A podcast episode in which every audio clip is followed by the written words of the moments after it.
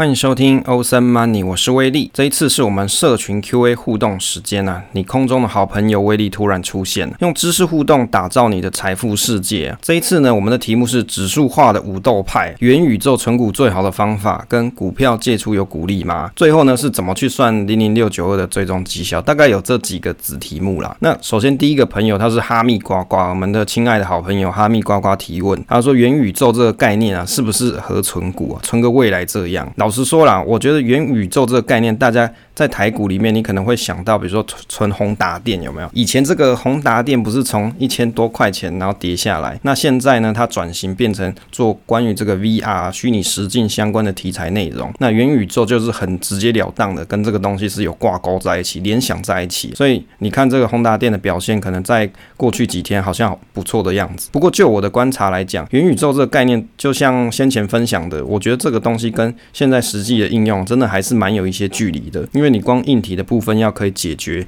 容纳这么多人参与这样子的一个虚拟世界，这个硬体的部分必须首要可以解决嘛。那再来就是它要有一个合理的营运商业模式，总不可能每个人进去都不用钱嘛。那那这些硬体的支出到底是谁要支付呢？好，所以对我来说啦，我觉得元宇宙，如果你在现在这个当下这个阶段，你想要存一个未来，那我反而会建议你买，比如说像是科技类相关这种为题材的 ETF。那在美股的话，我自己是买类似像 QQQ 这样，那也有的朋友他是买 QQQM。那如果呢，你比较不放心买国外的，那你也可以买国内的 ETF，是连接到国外相关前几大科技的。那比如说 FANG 相关题材的，那我相信这些头部的公司啊，它一定会多少涉猎关于这种元宇宙相关题材。例如说像是脸书啊，那你这样子就有机会参与到这个元宇宙相关的发展，那你又不会很害怕说我单押一档这个公司啊，可能不晓得这个公司以后会怎么样，就是可以有效的解决这个问题。我觉得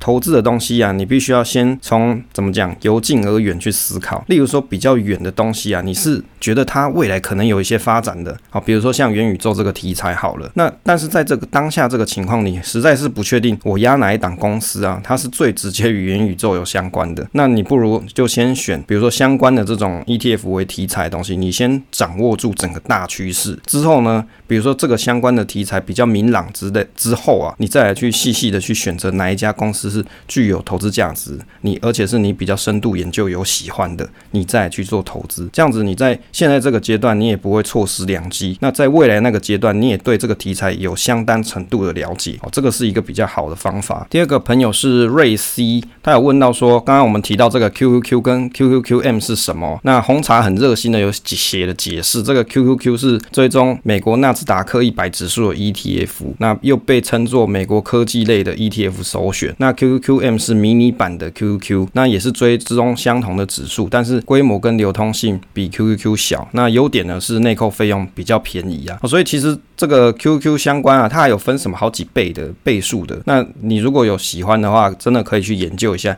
看哪一档是比较属意的。那就我来说，我是选择 QQ 啦。那我觉得这个东西在我们好像在去年的节目有介绍过详细的内容。那大家也可以在我们威力财经角的部落格里面去找寻这一篇文章，那也可以去回听。关于 QQQ 介绍的这个 Podcast 的节目内容。第三个朋友是 DDA，他因为刚好啊，这个零零五零有做除权息发了一点八块，他就有问说，那他是不是要算报酬率啊？要看还原日线啊？那他如果比如说除权息之前他也有买，那除权息之后也买，是不是会降低均价？其实这个你的均价哦，买入成本均价这个问题跟除权息是没有什么关系的，也不需要去看还原日线，也就是你当时那一天你。买的买入价是什么？跟你除权息之后你的买入价是什么？你把平均算在一起，就是你的买入均价啦。至于除权息的这个股息啊，当然会发到你的账户上面去。所以你要算报酬率的时候，你必须把这个一点八元这个东西给它回算回来，这样子才可以去算出你的整体的累计报酬率。但是如果你只是要算买入均价的话，你是不用去看还原日线的。第四个又是瑞 C 这个朋友，他有提到说，关于比如说预约挂。预挂单这件事情，就是你提前先挂买股票的预约单，还有撮合啊这两件事情呢，其实这个在证券交易所它有公布这个规则方式啊。撮合是什么意思呢？股票交易它是一种竞价买卖的方式啊，那也就是说买卖的双方它会进行买进价跟卖出价的竞价，那一旦这个价格一致就可以成交啦。所以你去挂单的时候，如果刚好你挂卖的这个价格有人愿意出钱买，那你们两个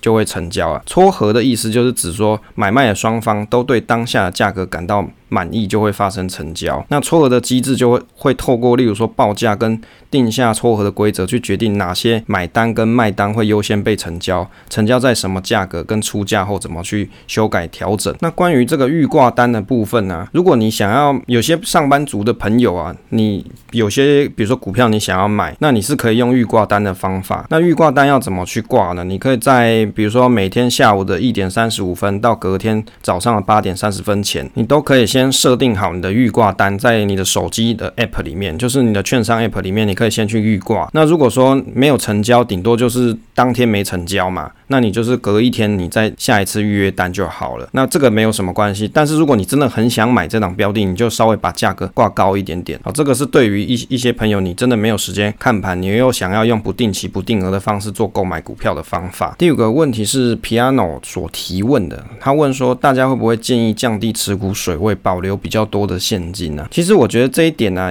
是取决于说投资人自己自己的心理预期的状况。像我是不会特别在比如说股票的位阶比较高的时候，就让手上的现金比较多，是不会特别这样。但是如果我真的有担心的话，我可能会考虑把一些涨比较多的部位啊，转换到比如说涨比较少，但是它波动性比较。小的这种标的上面，这是一种转换的方式啊。那这样子的方法，可能对于一些投资人来说，你就不用承担这么大的心理压力，就觉得说，哎，股票涨上去了，我有很多部位是有赚钱的，可是我没有把它卖掉，会不会等一下跌下来了？那就会有没赚到的这种感觉啦，那这就是解决心理上面的问题啊。再来第六个朋友是小肥，他有问到说，RSI 的这个技术指标主要是用在个股上面吗？其实啊，RSI 这个指标啊，是我们先前介绍过这亚当理论这个作者所发明的一种指标，你可以应用 RSI 在个股，当然也可以不在个股上面啊。RSI 啊，它就是相对强弱指数啊，它最早是被用在期货交易里面，后来发现说。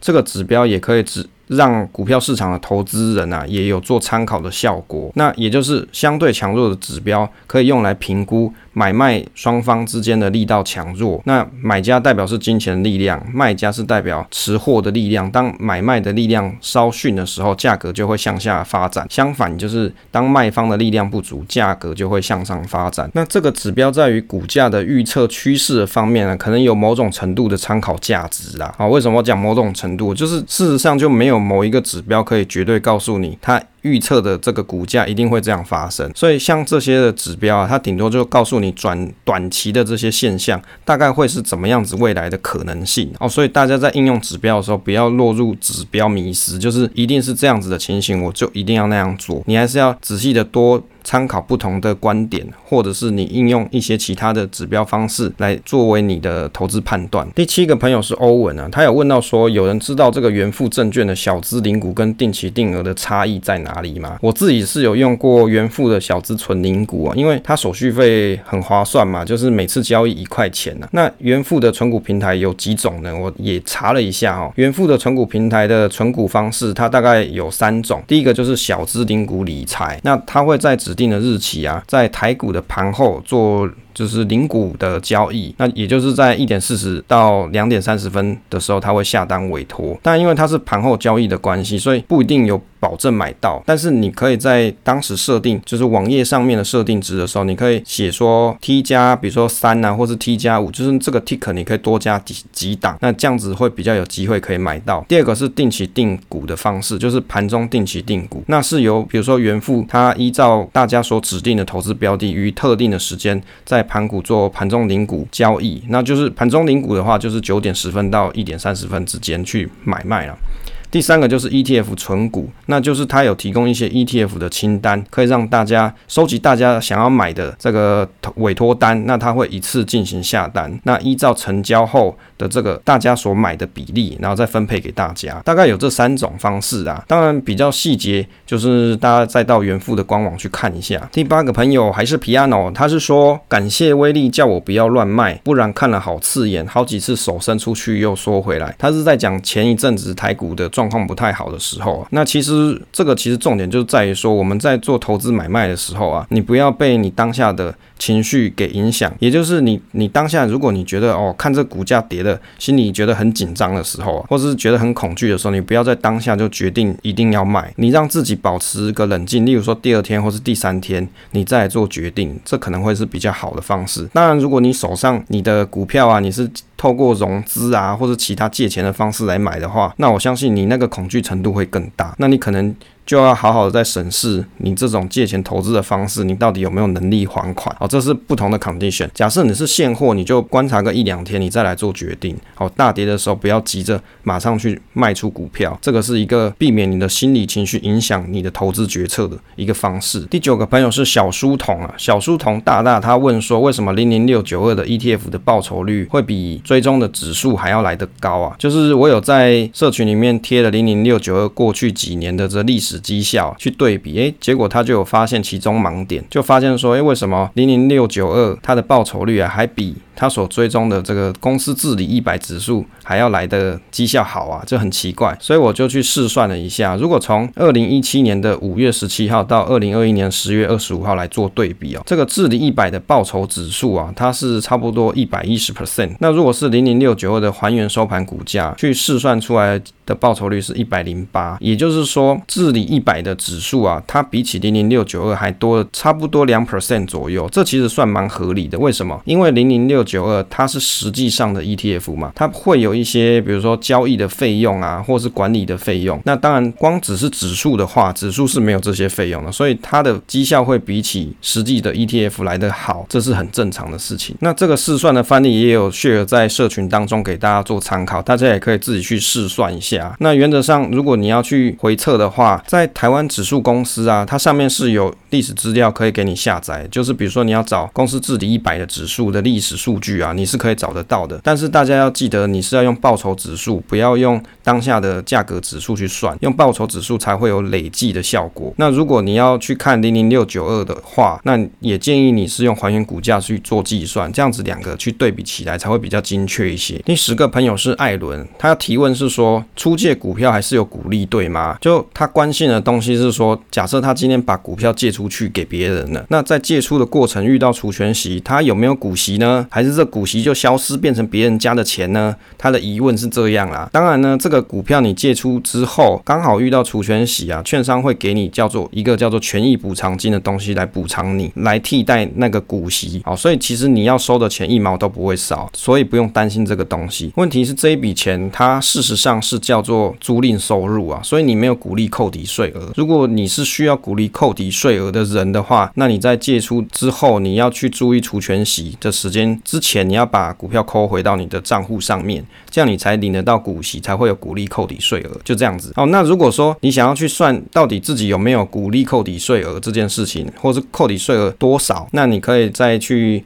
这个国税局的网页上面去试算一下，假设你的税率是五 percent，集聚的人啊，蛮有可能你在领了股息啊，加上这个股息扣抵税额之后，整体去算回来，你还有退税的可能。好，当然要细细算啊，因为每个人集聚不一样。第十二个朋友是波特喵，他的疑问是说，长期持有股票啊，是不是至少要五年呢？啊？我自己是觉得，所谓长期持有对每个人定义不一样。像 Mula 他在节目上面说，他的长期持有是十年以上，那我相信有很多朋友，你的长期持有搞不好只有一年就叫长期了，所以这个对每个人定义不一样。就我来说啊，至少你要三年以上是比较有感的，因为你有在投资，你需要有时间的复利的效果，让你觉得这个投资它是比较有成就感啦。那你如果只放进去，可能短短不到一年，你连股息都没领过，那那个感受就比较差一些。所以好的投资啊，获利是必须要等待出来的哦，不是说很急就章的就很想赶快赚一笔快钱。当然你你有机会去赚一笔快钱的，问题是你冒的风险就相对较高一些。最后一个，我们在社群里面大家互动比较热烈的一个题目啊，我把它取名叫做“指数化武斗派”啊。这个题目啊，为什么呢？最主要是啊，最近有一篇文章是施生辉北北他所提出的一篇文章啦。他这篇文章是写说，一文读懂指数化投资，对美股是万灵丹，对其他股市则不一定。他说，零零五零适用，什么都不必做，只要持续持有。这篇文章，那我们在 PTT 上面有一个很大大，它叫做多拉王啊，他也就写了一篇文，大概是他这个诗啊北的三倍的字数，然后再回应他的这一篇文章。他这文章题目叫做《论施生辉先生一文读懂指数化投资》啊，他写了很多内容。哦，来来去跟他讲说，诶，你这边可能写的地方怪怪的啊之类的。那最后是勉励我们的施北北要多读书这样子。那关于他们这两篇内容，我也去细细看了一下啦。我可以总结一下，这个施阿北的理解，他的指数化投资啊，是指说指数化的基金基本架构就是买进美国股市几乎所有的股票，并且持续持有的共同基金。那多拉王呢，他的论点，文章的论点就是说啊，这个做指数化投资啊，没有一定是只有买美国股市，也不是讲一定要买该市场所有的股票，跟投资 ETF 就代表只是代表做指数化投资这件事情啊，不能够总概而论啊。这个就是多拉王反驳的重点。然后他觉得说，施阿北可能要多读一下书啊，不要就是有这这些发表出来了。那在正统的指数化投资里面，就我所理解哦，是指说某一个足以代表这个市场指数型投资工具，可能是传统基金，也可能是 ETF，长期投资参与市场的。成果这样子参加市场的成长啊，就白话理解就是这个样子。那这两篇文章啊，在 PTT 上面炒翻了，就有很多很多的这个论论战啊，在 FB 上面也是哦。那其中我也去观察了一些 FB 的这个粉砖啊，他们对于施阿北的这文章非常有意见，所以我就把这个题目叫做“指数化武斗派”，就在那边骂翻了。那我是当一个吃瓜群众啊，有没有？就是吃瓜这样在旁边看戏的而已。我我没有想说要去参战的意思，就是在那些指数化武斗派他们所发表的文章底下，我就贴一只小老鼠在吃西瓜，有没有？吃瓜群众这样，然后就看他们在吵来吵去。我自己是觉得啦，多拉王的文章啊，他并没有就是很积极的在。就是很激进的在批评呢，是没有，但是你可以从他的字里行间看得出来，他觉得说，哎，施阿北讲的东西啊，根本就是错的，就是你会有一种轻轻视的这种感觉出来，就是他在文章里面字里行间，你会觉得好像哎高人一等的那种感觉。那施阿北的文章啊，就我看起来，他当然对于指数化投资这个东西可能了解的没有这么全面呐，所以，但是他想要表达意见，就是说，大家在做买这个 ETF 的时候啊，你不要只是想说，我就我。我就在做指数化投资，所以我买零零五零一定是不会有问题。这样哦，他所想要表达就是你要去注意你所选的市场。例如说，有些朋友你可能出生在英国或是日本啊，你在买当地的这个 ETF 做指数化投资啊，那你有可能会有很长的一段时间是套牢，甚至到现在都还没有有好的成果，这是有可能的。不过就我自己来看啊，如果大家如果你是做指数化投资的朋友啊，你是为了做指数化投资呢？还是你真的是看好这个市场，这是不一样的。我相信哦，有很多投资的朋友啊，你在做投资的时候，你只是想说，我今天是做指数化投资，所以我选择买零零五零，我选择去买美国的 VTI 啊，或是世界的 VT 啊。其实我我还是想要强调一件事，就我自己来看呐，我如果会选择买台湾大盘呢，是因为我看好台湾有前景啊，并不是因为我要做指数化投资，所以我买大盘呢，这个是两件不同的事情。我觉得有很多投资人，你可能会落入诶。选择指数化投资的一种迷失啊，也就是说，你在做任何投资的时候，其实你是先看到你想投资的东西，它是有未来前瞻性的，就是有未来的发展性，所以你去做投资。例如说啊，在台湾的大盘来说，我自己是觉得还蛮有前景的啊，但是我不是因为我买大盘，就是因为要去做市值型加权，我才要买大盘，是因为我觉得台湾的科技类股至少在未来的几年还看得到发展、啊。比如说我们先前节目跟大家介绍这个半导体系列的这个集数啊，至少有五集了。所以，因为我看得到这些发展，所以在台湾的大盘呢，GG 就占了大半，就台积电啊，占了一半以上。所以我们用想就知道，台积电的发展会带动整个科技业的产业链。所以你去买大盘是符合逻辑的事情。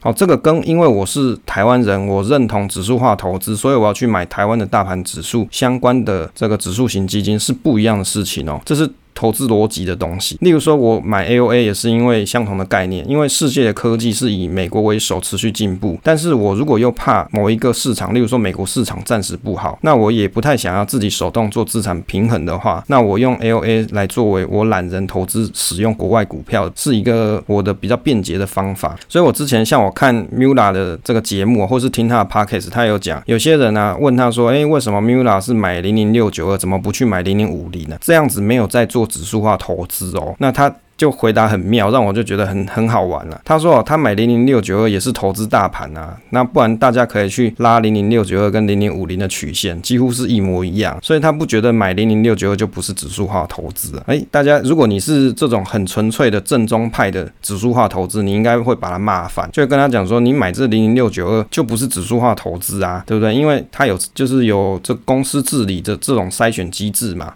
它可能有人为的干预啊，所以我有时候就想想就很有趣。其实我们在投资市场上啊，没有人在投资任何一档标的的时候，你就可以很百分之一百肯定，你买的东西一定是会赚钱的，没有嘛？所以你在看这种投资的书籍啊，其实我们要尽信书不如无书，像伯格先生。他这个已经先逝了嘛？他在当年那个年代的时候啊，他所讲述的这种指数化投资，的确就是在讲市值型加权的这种方式。不管你是买共同型基金，还是买后来的 ETF，都是一样的。但是时至至今啊，ETF 已经有多元的发展，也有很多不同的面向。你可能有，比如说加上公司治理啊，你也可能是加上 ESG 啊，它有很多不同的面向。所以啊，就我的观点来看，我们应该用更包容的心去看待这个指数化投资。基本上。你也可以想象成，我只要做指数投资，它就是指数化投资。只是说这样子的讲法会被这些，比如说指数化武斗派们啊，说所厌恶了啊。不过说到最后啊，其实还是要跟大家讲，有时候不要去拘泥在这种枝微细节的这种小观念上，你只要理解投资的本质是什么就好。投资的本质不就是你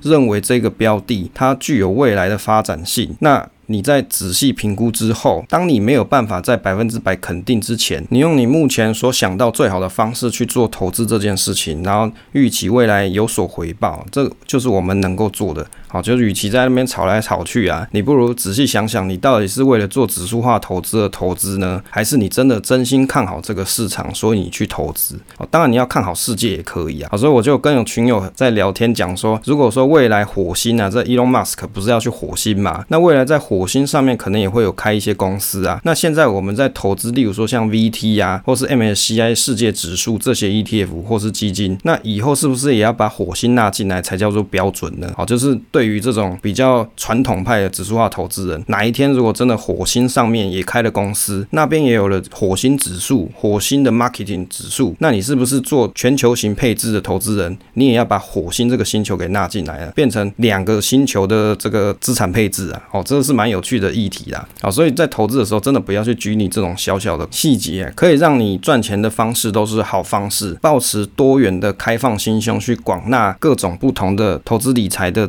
高手分享的经验哦，就是少一点谩骂啦。就是我觉得这种斗斗嘴啊，就刷刷流量可以，可是就常常在那边斗什么叫做真实的哦，指数化投资啊，这个很容易让。很多人呢、啊，在看了这些激进的言论之后啊，对指数化投资感到有一种恐惧的感觉了哈，所以还是希望大家能够用开放的心态去做多元性的讨论。好了，以上就是今天的社群 Q&A 互动时间啦。喜欢我们的节目的话，别忘了记得追踪这个频道，然后也可以关注我们威利财经角 FB 专业。那感谢大家的收听。